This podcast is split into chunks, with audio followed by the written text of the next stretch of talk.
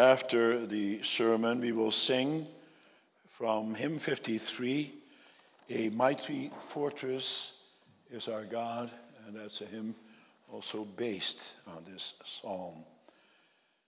Beloved congregation of our Lord and Savior Jesus Christ, brothers and sisters, as I stated, the background of this psalm indicates that Judah and God's people are in serious trouble. They were about to be annihilated by the greatest army of the day. The Assyrians had already invaded Judah and taken over the fortified city of Lachish. And now their troops are all around Jerusalem. Sennacherib, the king of the Assyrians, had previously beaten all other nations. There was no stopping him. He appeared invincible. Can you imagine how the people in Jerusalem would have felt at a time like that? It looked hopeless. They were about to lose everything their city, the temple, even, their homes, their children, their very lives. Can you imagine? It's a terrifying situation. We also live in tumultuous times. Oh, sure, nothing compared to what the Jerusalemites were going through at that time. There are no hostile armies standing at our borders. Our lives are not being directly threatened. But there is a lot of unrest against God and His authority and the authority established here on earth. Furthermore, we are not safe from the various kinds of disasters that regularly occur all over the world right now as well. Truth be told, that's the way it's been throughout the ages. There's always constant political upheaval and uncertainty. Right now, we're in the midst of a pandemic. Frequently, we hear also about floods caused by tropical storms or hurricanes, tsunamis, and earthquakes. Sometimes thousands upon thousands of people are killed in one fell swoop. At times like that, there is much suffering and death. People in those situations react in different ways. But how should we react? A better question is how does the Lord teach us to react? And that's what God teaches us in Psalm 46 and what I want to preach to you about this morning. And this psalm is divided into three sections as indicated by the three selahs after verse 3, verse 7, and verse 11.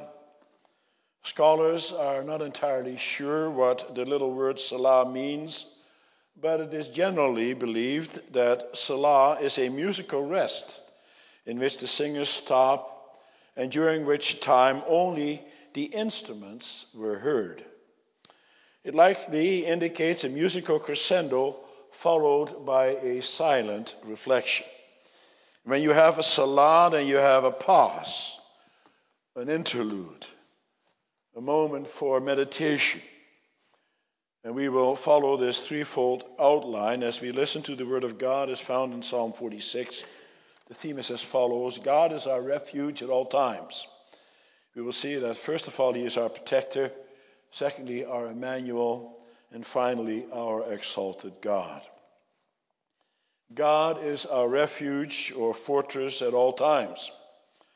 I chose that theme because it is that refrain that runs throughout this psalm. It is repeated in verse 1, verse 7, and verse 11. This psalm was sung in the temple in Jerusalem. It is likely that the refrain, God is our refuge or fortress, was sung by women. For in the heading of this psalm, it says that this psalm is according to Alamoth. Alamoth refers to women. When they sang that refrain, attention was drawn to those words, and in this way, that central thought of God being our refuge is woven throughout all the other statements.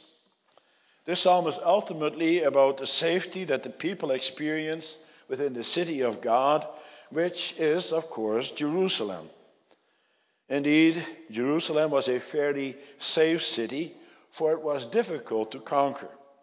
It was built on a hill, and you could see the enemy coming. It also had strong walls to protect it. But unlike other cities in the ancient Near East, such as Babylon, which was built on the river Euphrates, and the cities in Egypt, which were mostly built along the Nile, and Rome, which had the, the Tiber, and Edmonton, which has the North Saskatchewan River, Jerusalem only had a well for the people to draw its water from. And that well was outside of the city. But what did Hezekiah do? He built a water tunnel through the rocks to supply the city. However, that was the only source of water. For as we read, to thwart the enemy, he redirected and stopped all the other wells and brooks outside of the city. Water is important, I don't have to tell you. You cannot live long without it. And that is why they give water to survivors of earthquakes and other disasters as soon as they emerge from the ruins. When the water supply is cut off, then you're in trouble. And so, even though Jerusalem is a safe city, you are still vulnerable there. The water supply can still be cut off, and disaster can easily overtake you. Indeed, there is no city in the world that can consider itself safe from any harm. When an earthquake comes, the walls of the buildings come tumbling down upon you, and when tornadoes or tsunamis come, then you and your property can be destroyed in seconds. As we saw in the last few weeks in some of the major cities of the USA, your property can also be looted and destroyed and your life put at risk. Ultimately, there is no safety in any city or man made structure. You never know when God is going to take everything away from you, including your life. Think about it. Our earthly lives are hanging by a thread. Does that mean then that we are not safe at all? No, not at all. It doesn't mean that. The author of this psalm understood this, and that was exactly his point. Listen to what he says. He says that God is his refuge and strength. He doesn't depend on the walls of Jerusalem. He doesn't depend on the fortifications. He doesn't depend even on the water supply. No, he says that God is his refuge. The word translated refuge in verse 1 means a shelter which people seek to protect them from severe weather or from dangers as they are traveling through the high hills. And the word in the verses 7 and 11 means a stronghold, a high tower, a fortress. Both words refer to the same thing, namely that God is a safe haven, a shelter which is always there to keep them secure and protected even when everything around them seems to be falling apart. Brothers and sisters, that is also what God is for you and for me. No doubt there are many fears in your life. We know that some tragedy can also happen to us. We can get into an accident or become seriously ill. This can happen to us personally or to our children or other loved ones. And we worry, don't we? I know I do sometimes. But so what do you do? Well, at times like that, you do what the psalmist tells us, namely, that you go to the Lord for shelter. For listen to what God says to us in this psalm. He tells you that He is a very present help in trouble. A present help. God is not sleeping. He's alive right now. He hears us. He sees you and me. He never slumbers or sleeps, and he watches over us like a mother over her child. Brothers and sisters, let's never forget that God is always in control. Our Heavenly Father is always on His throne with His Son beside Him. He is the Almighty God who has a plan for His creation. And everything is worked out in that wonderful plan. And each and every one of you is part of that plan. Your life is in God's loving hands. The psalmist says that he will not fear though the earth gives way and the mountains be moved into the heart of the sea. And the author is imagining here the worst calamity that could possibly hit his people as it describes earthquakes, volcanoes erupting, and mountains crashing into the sea. He paints a picture here of chaos and tumult and terrifying noises which is what we witness every time there is a strong earthquake or a tornado or a flood or tsunami. When you are in the midst of such a calamity, then you think that that's the end of the world. But it isn't. The world keeps on turning. But I'll tell you what it is it is God giving the world another chance to turn to Him. That is what any calamity or any pandemic calls for. And that is what the Lord Jesus said, for example, in Luke 13, verse 2 and following, about some Galileans who were killed by the Romans. He said, Do you think that these Galileans were worse sinners than all the other Galileans because they suffered in this way? No, I tell you, but unless you repent, you will all likewise perish. And then he goes on to speak about 18 Jews on whom the tower of the tower in Siloam fell and killed them. He says, Do you think that they were worse offenders than all the others who lived in Jerusalem? No, I tell you, but unless you repent, you will all likewise perish. And so, why do these things happen? Well, they happen to warn us and to bring us to repentance.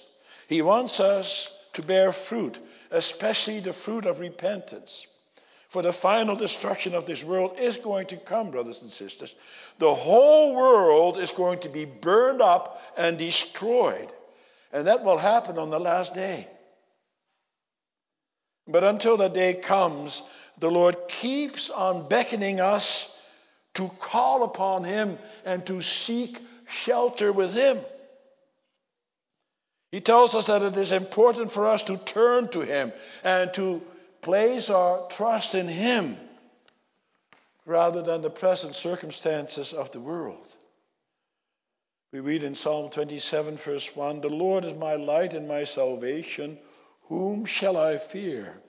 The Lord is the stronghold of my life. Of whom shall I be afraid? Do you believe what it says there? You and I sang these words a few moments ago. A few moments ago. Did you mean it? does it show in your life? Brothers and sisters, our security is not in the safety that we presently have here on earth. We may think that earthquakes will not happen to us or any other calamity, for these are rarities. And we are fairly safe because we live in well built houses and we have the protection of the police forces and the army. Well, think again. Anything can happen. Our security is not in our physical safety, but our security is in our faith, our faith in God. For you see, security is never about safety here on earth. There are many people here on this earth who live in so called safe surroundings and gated community with guards and security cameras all over. They have great wealth and can afford protection from all kinds of dangers. And yet, their lives are full of worry and fear. Thoughts of safety consume them. They are deathly afraid of losing their abundant possessions. And they live their lives full of anxiety. We are told in Psalm 125, verse 1 Those who trust in the Lord are like Mount Zion, which cannot be shaken, but endures forever. Mount Zion refers to Jerusalem. It is the city of God where there is a river whose streams make glad the city of God. It says, God is within her. In the Hebrew language, it says Emmanuel. God is our Emmanuel. He is our God with us. Think about that, brothers and sisters.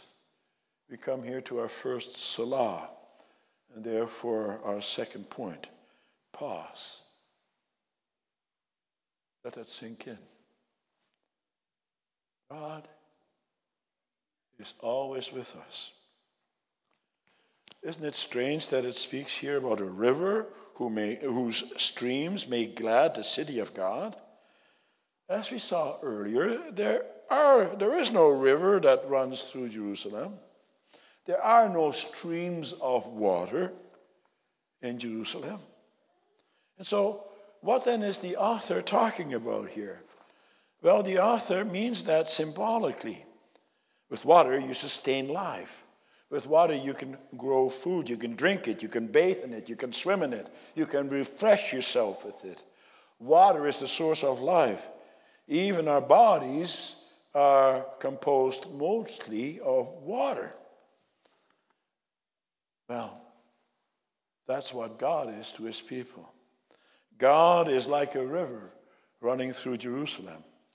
He is our life source. That is why he speaks about a river whose streams make glad the city of God. By speaking here about a river that flows right through Jerusalem, the Lord gives his people the assurance that he is the one who gives life to his people. He protects their lives no matter what dire circumstances they find themselves in, no matter what may happen to them, no matter what dangers surround them. No matter how many enemies they face, no matter how precarious their health may be, no matter even when they think they're about to die, with God they're given life, eternal life. He is the God of the living. If you find your refuge with Him, then everything is well with you and your children. As Sennacherib and his huge army surround Jerusalem, the people are assured that God will protect them. They must trust Him. The people need to turn to the Lord God in confession and faith, and God will hear them and save them, which is exactly what He did. That's what we read about in verse 5. It says there that God will help her when morning dawns. That's exactly what happened. God came to help in a miraculous way. For during the night, the angel of the Lord went through the camp of the Assyrians, of the Assyrian soldiers, and killed, as we know from 2 Kings 19, verse 36, 185,000 of them. 185,000. God, by his avenging angels, totally destroyed the army of Sennacherib.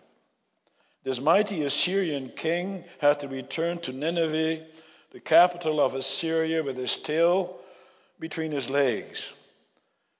And not long after this, his two sons cut him down with a sword as he was worshipping in the temple of his god Nisroch. The Lord rescued his people. God was their river and provided them with the water of life. Brothers and sisters, water can either save you or it can destroy you. It's all God's doing.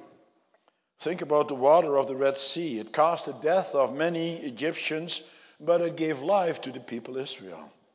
Water can bring safety or it can bring destruction. Isaiah also conjures up the image of a river he says in Isaiah 33, verse 20 and 21 Your eyes will see Jerusalem, an untroubled habitation, an immovable tent whose stakes will never be plucked up, nor will any of its cords be broken. But there the Lord in majesty will be for us a place of broad rivers and streams, where no galley with oars can go, nor majestic ship can pass. Here again, God is pictured as a river. And that river will supply the people with everything they need in order to remain alive. Isaiah also speaks about ships on that river. The kind of ships that Isaiah was talking about here, however, are warships, not pleasure craft. Craft. He assures the people that they will not be able to enter the city of God. God will protect them from their enemies. They cannot even enter. What a great comfort for those people who are perishing. How God's people in Jerusalem will have rejoiced when they saw in the morning how they have been saved from disaster.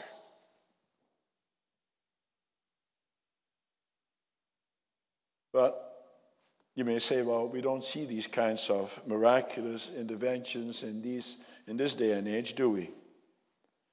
Where was God during the horrors of World War I and World War II? Where was he when millions of Jews were being incinerated in the gas chambers? Where was he in all the disasters and cruelties throughout the ages? Where is he right now in the midst of the troubles that I find myself in? Well, brothers and sisters, a greater miracle than the defeat of the Assyrian army happened outside of Jerusalem some 700 years later when Jesus Christ won the victory over death and Satan on Golgotha. No greater miracle has ever happened. And that's the great comfort for you and for me. In the midst of the trouble, you can turn to Him, He will save you. Listen to what the Lord Jesus says in John 7, verse 37 and following If anyone thirsts, let him come to me and drink. Whoever believes in me, as the scripture has said, out of his heart will flow rivers of living water. Only because of his shed blood is there any hope for you and for me in this whole world. But what happened after he died? He rose from the grave. And now anyone who believes in him also has the victory over death. There's more to this life here on earth. It says in verse 7 of this psalm that the Lord of hosts is with us. In Hebrew, it says, Yahweh Sabaoth Imanu. You hear the word Sabaoth. Does that sound familiar? It should. For that's also the phrase found in the hymn of Luther A mighty fortress is our God. We will sing that in a moment. Luther used this psalm as a template for his hymn.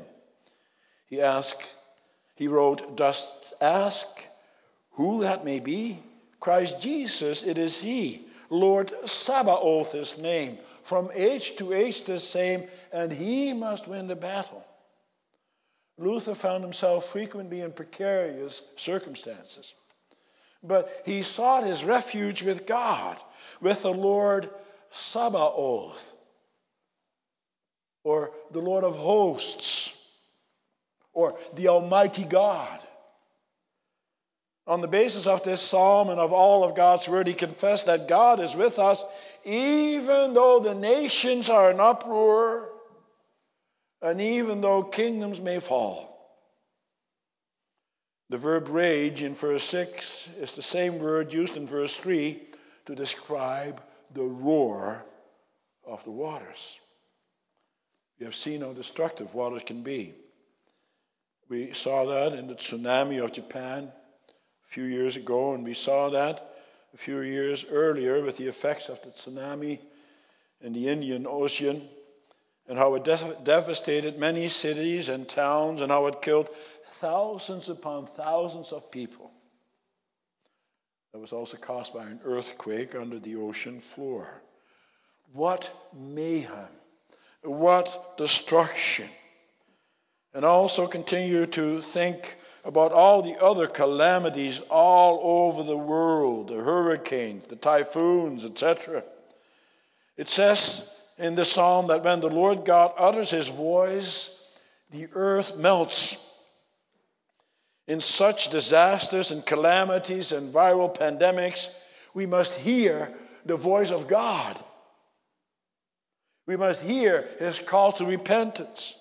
We must hear the call to depend on Him and to, and to flee to Him for deliverance, for security, and for safety. For, brothers and sisters, there's only one way that you can be safe here on this earth, and that is if you find refuge with the Lord God, the Creator of heaven and earth. And once again, we read in verse 7 that the Lord of hosts is with us. The God of Jacob is our fortress. Once again, the psalmist has us pause. He says, Selah. It's time to thank God again for his presence, to thank him for protection. Reflect on that. God is our refuge. He's always there to protect you and me. He never, ever abandons us. Psalms also says that the Lord our God is our exalted God. That's the third point. In verse 8, we are summoned to see the works of the Lord and the desolations that he has brought on the earth. In the streets of the American cities, we sometimes saw impromptu prayers with peaceful protesters and police together where they called upon God. It was a time for reflection, for understanding, and connection with each other, but also for repentance. Hopefully, these protesters and these policemen realize that for themselves as well. For that is the kind of response that God expects from us. He does not want us to rage and to destroy like ransacking rioters in the U.S. cities. He wants us to humble ourselves before Him and each other and to love Him and to love our neighbor. He wants us to worship Him and to repent. Sadly, however, mankind is full of rebellion and full of self righteousness. I include myself in that. That's who we are. And so there is discontent and anger and hostility. And therefore, God warned us that peoples will come in uproar and that they will be full of rage. Listen to what the Lord Jesus said in Luke 21, verse 10 and 11. Nation will rise against nation and kingdom against kingdom. And he says further that there will be earthquakes and in various places famines and pestilences, and there will be terrors and great signs from heaven. We should not be surprised at any of this. God has warned us. For look at what he has done and continues to do. In all these things, we have to recognize God's hand. He wants to turn whatever calamity comes upon us to our good. And he promises that that is what he will do. Please do not think that God wants this misery and pain and sorrow to happen, that he delights in the suffering of man. No, he is not the author of sin or the effects of sin. Man, because of his willful disobedience, had brought these things upon himself. And that is why you and I must humble ourselves before God and our fellow man. We must point to ourselves, first of all, for the cause of sin and misery. The Lord God wants us to seek our salvation and well being from His hands alone and to worship Him, for only He can bring restoration. Only He can bring true peace here on earth. He brought peace on the earth through His Son Jesus Christ, for Jesus Christ dealt with sin. He died for the sin of this world so that this world could be restored Brothers and sisters, come to God and see what He can do. For when the Lord Jesus rose into heaven, He did not leave us alone. He gave us His Holy Spirit. He gave us the assurance of renewal. He prepared a secure place for us. Secure, indestructible. Listen to what it says in verse 9 and see what purpose God has with this all. He tells us that he makes wars cease to the ends of the earth, and that he breaks the bow and shatters the spear, and that he burns chariots with fire. In other words, he brings peace on earth by destroying the weapons of war. He is on his throne. He is the God of justice. He is the God of peace. He does that today as well. He brings peace, especially by the proclamation of the gospel, the good news of salvation. Whenever there are calamities all over the world, we as Christians have an opportunity to come with the gospel of salvation. It is an opportunity to teach, to teach those affected by these painful happenings that God is warning them. And that all of us need to lead a life of repentance and that He is the only one who can rescue this world from sin and misery. The prophecy of this psalm also looks forward to the peace that will be established here on earth in the life hereafter. That time will come when there will be no more earthquakes and volcanic eruptions, when there will be no more wars, when there will be no more pandemics, when there will be no more tears. No more death. That's what you and I are looking forward to, brothers and sisters. We're looking forward to a new earth. We are looking forward to the time when our bodies will be totally renewed and made indestructible. We are looking forward to the time, as it says in Revelation 22, when Christ is the source of life to the fullest.